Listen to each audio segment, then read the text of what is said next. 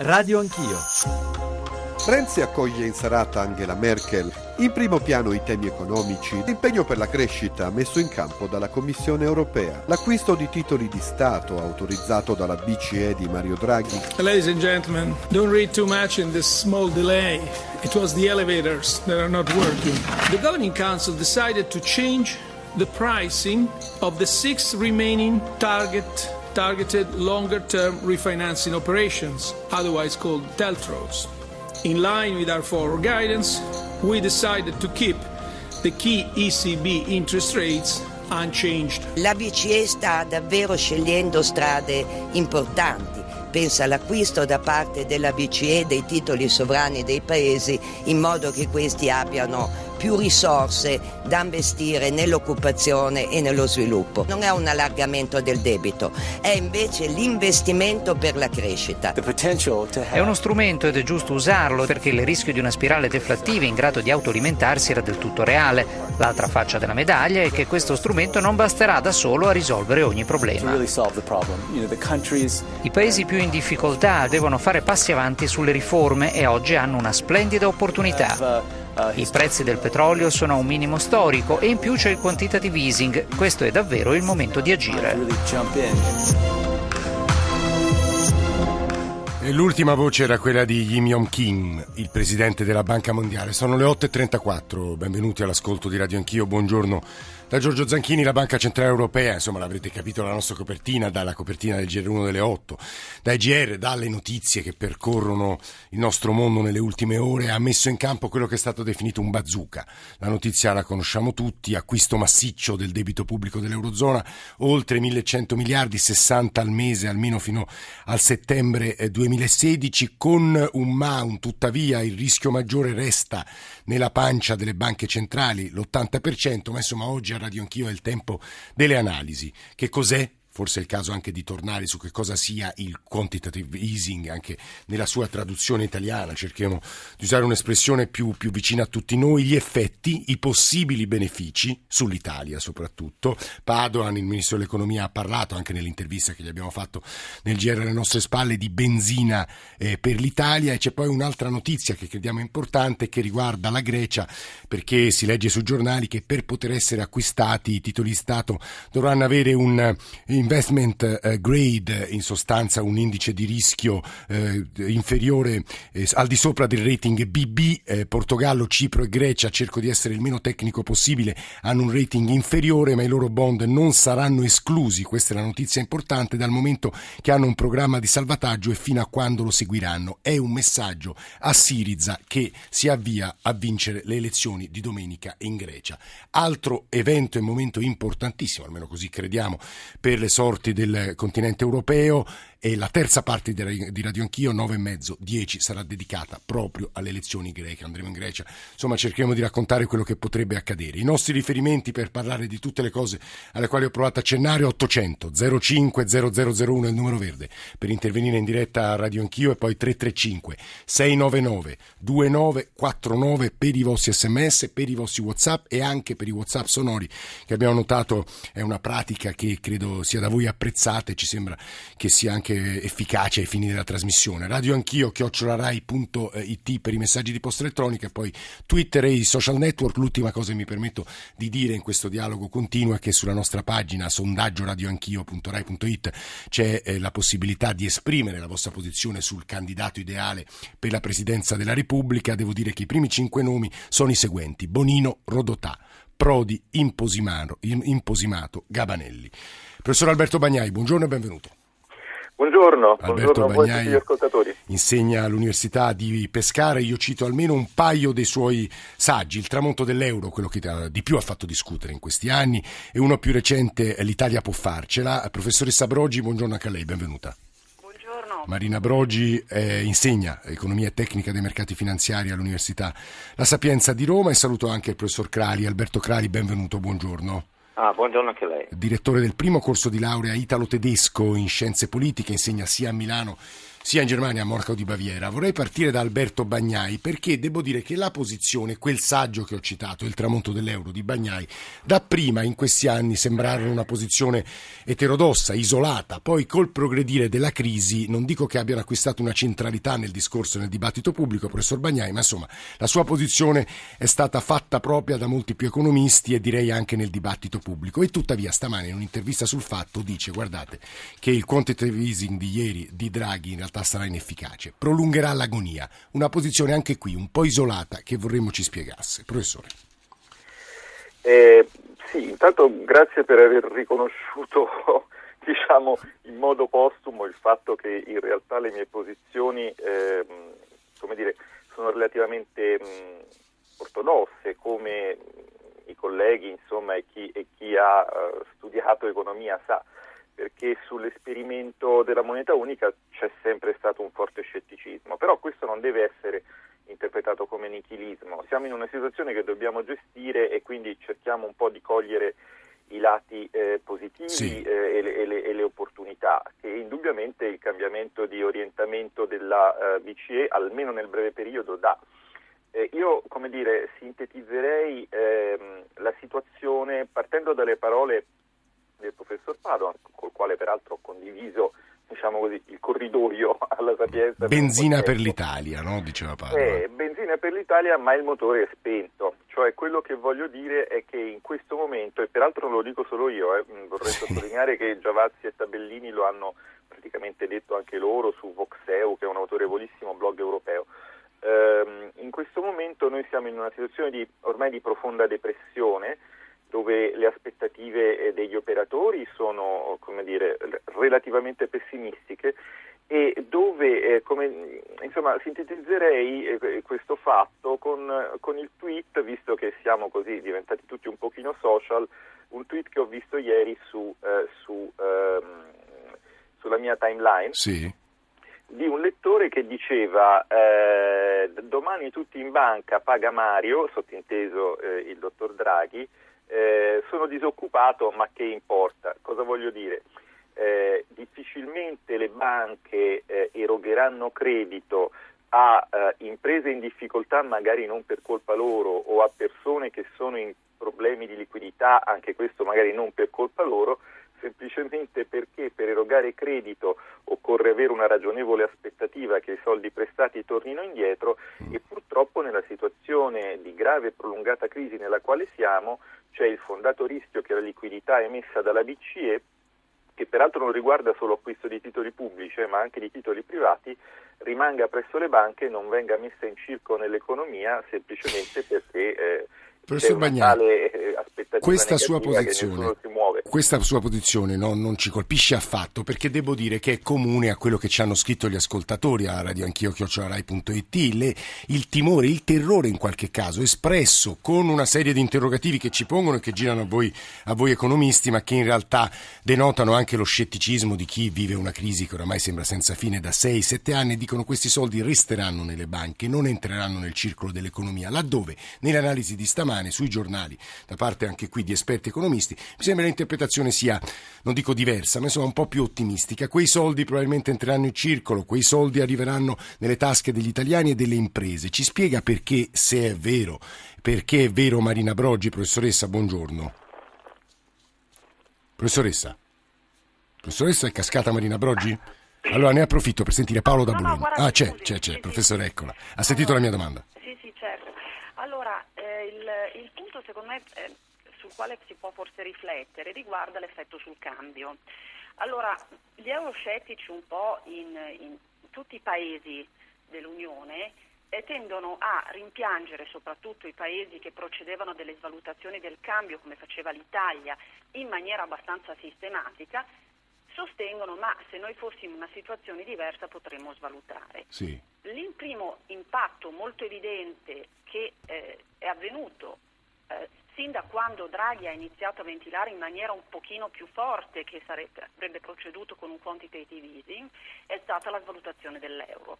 Quindi proprio perché ci sono dei paesi come l'Italia che storicamente è un paese esportatore, avere una situazione in cui l'euro vale di meno rende le nostre potenzialità... Perché spieghiamo agli ascoltatori, professoressa, se io immetto denaro, molto denaro, nell'economia europea, uno degli effetti è l'abbassamento dell'euro e quindi un miglioramento delle nostre possibilità di esportare, giusto? Esattamente.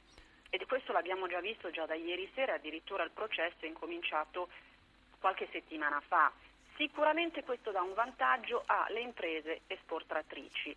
È una, diciamo, un, una tecnica che era stata storicamente utilizzata dall'Italia per, per lungo periodo, cioè noi ciclicamente svalutavamo la lira nei confronti di altre valute, per questo motivo continuavamo a avere delle ragioni di scambio, così si chiamano, favorevoli per gli esportatori mm. e questo... che ci consentivano di vendere più merci. Naturalmente questo cosa dovrebbe provocare? Dovrebbe provocare la capacità delle imprese di tornare ad avere una migliore redditività. Nel momento in cui le imprese hanno una migliore redditività possono presumibilmente avere una capacità di interlocuzione nei confronti delle banche migliore. E questo è il punto sul quale c'è lo scetticismo, mi pare, del professor Bagnai, che proveremo a spiegare perché, professoressa Broggi, tutto ciò potrebbe accadere, ma potrebbe anche non accadere, da quello Beh, che capisco. Diciamo io. che sulle esportazioni io penso che nel giro invece di poco tempo ci si renderà mm. conto che questo avverrà. L'altro elemento però che non riguarda le banche da solo, ma riguarda il rapporto banca-impresa, lo troviamo nelle parole del governatore di maggio scorso. Il problema delle imprese italiane è che già hanno avuto un grande ricorso al, al credito e quindi si presentano con una struttura finanziaria debole. Cioè le, le aziende italiane, più che di credito, avrebbero bisogno di capitale perché gli investimenti di lungo termine sono correttamente finanziati da capitale, non da Guardi professoressa, io poi chiederò fra poco al professor Bagnai perché non hanno capitale e tuttavia vorrei cominciare a girarvi, prima di andare dal professor Crali, eh, a girarvi un po' delle impressioni, opinioni, domande, riflessioni dei nostri ascoltatori. Per consolidare l'Europa, scrive Giovanni da Padova, oltre a misure economiche è necessario fare di più e soprattutto mi sembra che si insista moltissimo su un'identità politica, scrive Giovanni da Paola, perché di questo avremmo bisogno. Gianni da Verona, se non c'è un boom economico e una crescita netta entro due anni, l'euro è sicuro che salti. Dove va male gli euroscettici crescono velocissimamente, dove va bene è lo stesso, crescono perché hanno paura di dover pagare per chi va male. Questa è la posizione della Germania. Scusate una domanda, Alan da Feltre, la BCE può anche aiutare, ma noi dobbiamo fare le riforme. E devo dire molti ascoltatori insistono su questo tema. Ora non culliamoci nel fatto che la BCE immette denaro nell'economia e noi non dobbiamo più fare riforme. Esattamente per riforme cosa si intende? Questa è una domanda che vorrei fare anch'io a Bagnai e alla professoressa Broggi perché sentendo stamane, stamattina presto la, la voce di Draghi che insisteva sul tema delle riforme c'è sempre da intendersi quali riforme si intendono per l'Italia. Ma prima di sentire Crali e tornare da Bagnai e Broggi, Paolo da Bologna e Luca da Roma. Paolo, buongiorno. Buona giornata a tutti voi. Prego. Mm, la mia riflessione nasceva dalla Grecia. Sì. Eh, io sono stato particolarmente colpito dalla gestione che l'Europa ha dato della crisi greca. Non c'è dubbio che la classe politica dirigente greca abbia nel corso degli anni mh, mm, avuto dei comportamenti assolutamente negativi e riprovevoli. Ma eh, la gestione che ne è stata data di questi errori eh, è stata, a mio avviso, molto negativa si è arrivati, a mio modesto giudizio, a umiliare il popolo greco perché eh, si sono fatte delle richieste che hanno colpito indistintamente tutto il popolo greco e mh, basti dire, basti citare la richiesta di eh, abbassamento delle eh, tutele rispetto alla sanità pubblica. Questo io credo che non, non possa funzionare in questo modo.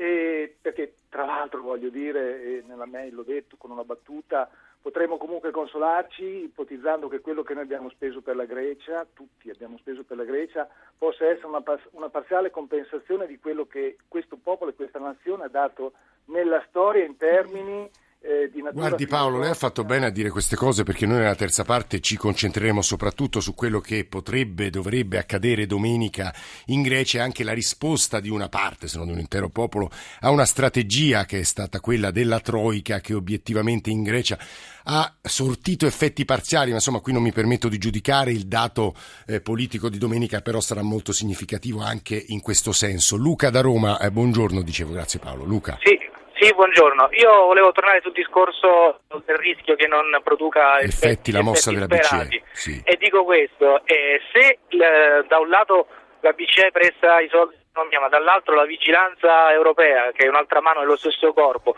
continua ad innalzare i requisiti patrimoniali delle banche, cioè, lo lasci dire così, Sì. quei soldi che le banche non possono prestare all'economia, allora quei soldi effettivamente entreranno nella pancia delle banche ma non potranno uscire anche contro la loro volontà. Questo è un paradosso terribile che va, va risolto. No, e poi va chiarito modo. per gli ascoltatori che, che, insomma, sono un po' digiuni della materia perché il tema che sollecita Luca è importante, poi lo chiederò al professor Bagnai, Nicola dalla provincia di Padova, e poi vado davvero dal professor Crali. Nicola, buongiorno.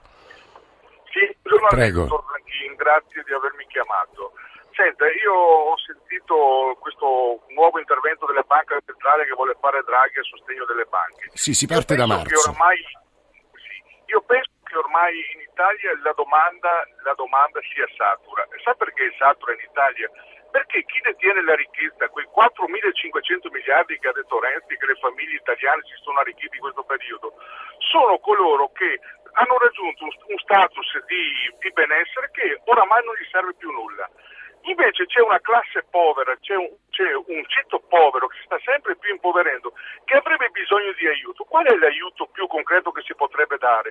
Introduciamo questo benedetto reddito di cittadinanza, esiste in tutti i paesi europei, adeguiamoci anche noi a quelle che sono le, le- le civili democrazie.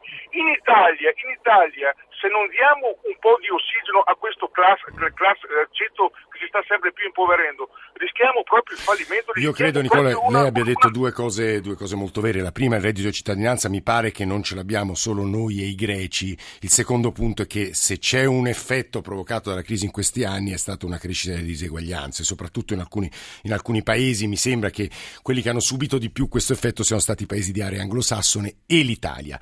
Professor Crali, torno da lei e poi vado da Bagnai e Brogi per chiudere questa prima parte di trasmissione. Devo dire che arrivano moltissimi eh, sms anche di, di analisi, ma soprattutto di domande, perché è una materia tecnica e quindi c'è bisogno soprattutto di spiegazione. Professor Crali, la posizione della Germania, lo scetticismo della Germania, la preoccupazione della Germania è un po' il tema centrale, anche stamane. Lo sguardo tedesco preoccupato verso le cicale del sud Europa.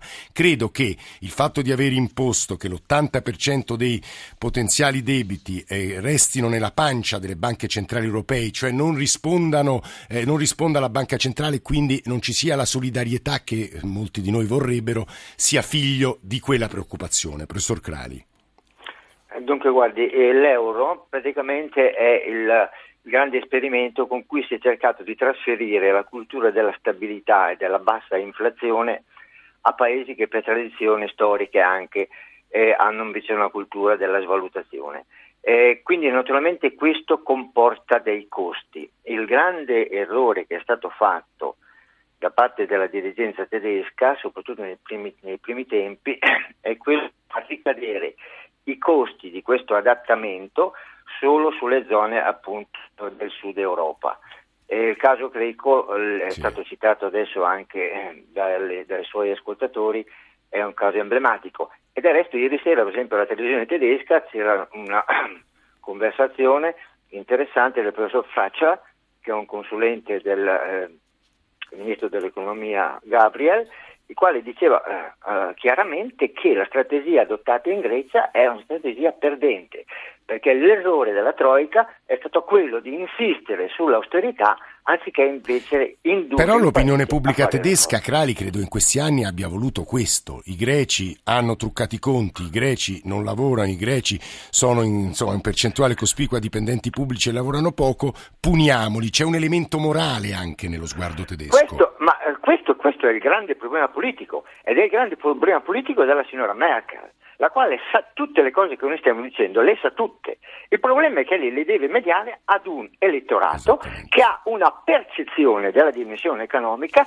che non è di tipo pragmatico, cioè secondo lo stile anglosassone, ma invece è di tipo morale e quindi conseguentemente si basa sul concetto che la fiducia genera fiducia e non il denaro crea sviluppo. Questo è il punto fondamentale. Naturalmente questa cosa qua è un'affermazione per così dire dogmatica che si, è, che si, è, affermato in questo tempo qua, con la quale la signora Merkel sta cercando di mediare. Diciamo questo, che eh, il lavoro che sta facendo il Mario Draghi è un lavoro sporco che avrebbe dovuto fare a suo tempo la signora Merkel che non poteva fare perché il suo elettorato non lo permetteva e che quindi è ben felice che lo faccia Mario Draghi attirandosi addosso tutte le critiche atroci e anche eh, severe del mondo tedesco. Del mondo tedesco. Eh sì, e in questo modo qua, in questo modo qua lei distoglie l'attenzione e in questo modo perché guardi la questione di Draghi è molto semplice, eh, qui non si va a comprare dei titoli, qui si va a comprare tempo, questo è il problema di fondo si compra tempo. E perché si compra, eh, il punto è questo, perché si compra tempo?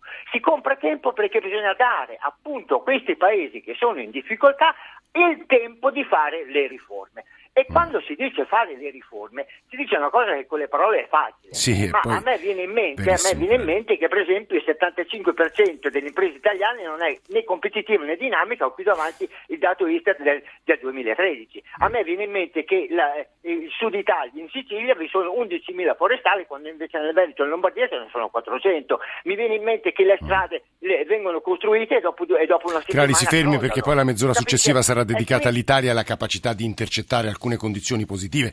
Io le elenco, ma anche qui da profano, il costo del petrolio molto più basso, quindi, eh, e poi gli interessi più bassi e la mossa della BCE. Professor Bagnai e poi professoressa Broggi, sono moltissimi temi eh, sul tappeto, devo dire che se anche gli ascoltatori ne affastellano uno dopo l'altro, soprattutto professor eh, Bagnai se riesce a rispondere alla domanda di Stefano, semplice semplice la definisce lui stesso, di questi 60 miliardi al mese, quanti ne andranno ad ogni Stato membro, in particolare all'Italia? I giornali un po' lo, lo, lo, lo scrivono e lo dicono dicono, però professor Bagnai se ci aiuta a rispondere all'ascoltatore ci fa una cortesia. Sì, andranno secondo le quote eh, nella BCE, cioè le, saranno ripartite secondo le dimensioni dei rispettivi stati che conosciamo. Tutti sappiamo che l'Italia è più grande della Grecia. Al di là di questo mi permette rapidamente di rispondere ad alcune eh, osservazioni. Sì, se ci riesce in un minuto purtroppo perché... Assolutamente. Sì. La professoressa Brogi ci ha detto che la tecnica della svalutazione era usata dall'Italia. Ci è stato detto per anni che siamo entrati nell'euro appunto per non usarla, ma guarda caso ora ci viene detto che per salvare l'euro dobbiamo usarla. Credo che tutti colgano la contraddizione intrinseca. Il professor Crali ci ha detto che eh, noi con l'euro abbiamo importato la cultura della stabilità, cioè della bassa inflazione, sì. ma il risultato è che siamo in deflazione. La svalutazione che alcuni economisti, non so perché, eh, demonizzano è la variazione di un prezzo, la variazione del prezzo della moneta se si impedisce a un prezzo di variare semplicemente si distorce il mercato, se si impedisce al prezzo della moneta di variare si distorce l'allocazione dei capitali eh, e questo è quello che è successo in Europa ed è l'origine della nostra crisi. Quindi eh, alcuni colleghi, secondo me, ma potremo mm, parlarne con più calma, vedono la soluzione del problema esattamente in quello che è la causa, mm. cioè nel fatto di aver distorto il mercato dei capitali. Ah, questo è un punto molto Era interessante. molto interessante e mi sarebbe piaciuto eh. sentire da professor Brodi perché io in realtà lì non sono un esperto, l'osservazione di Luca da Roma, cioè che il rischio di assenza di effetti deriva eh. anche dal continuo innalzamento dei Questo, questo poi lo chiederemo alla professoressa Broggi. Per il momento, grazie davvero, professor Bagnai, tantissimi temi, anche domande. Eh, Onda Verde GR1, ci sentiamo tra pochissimo.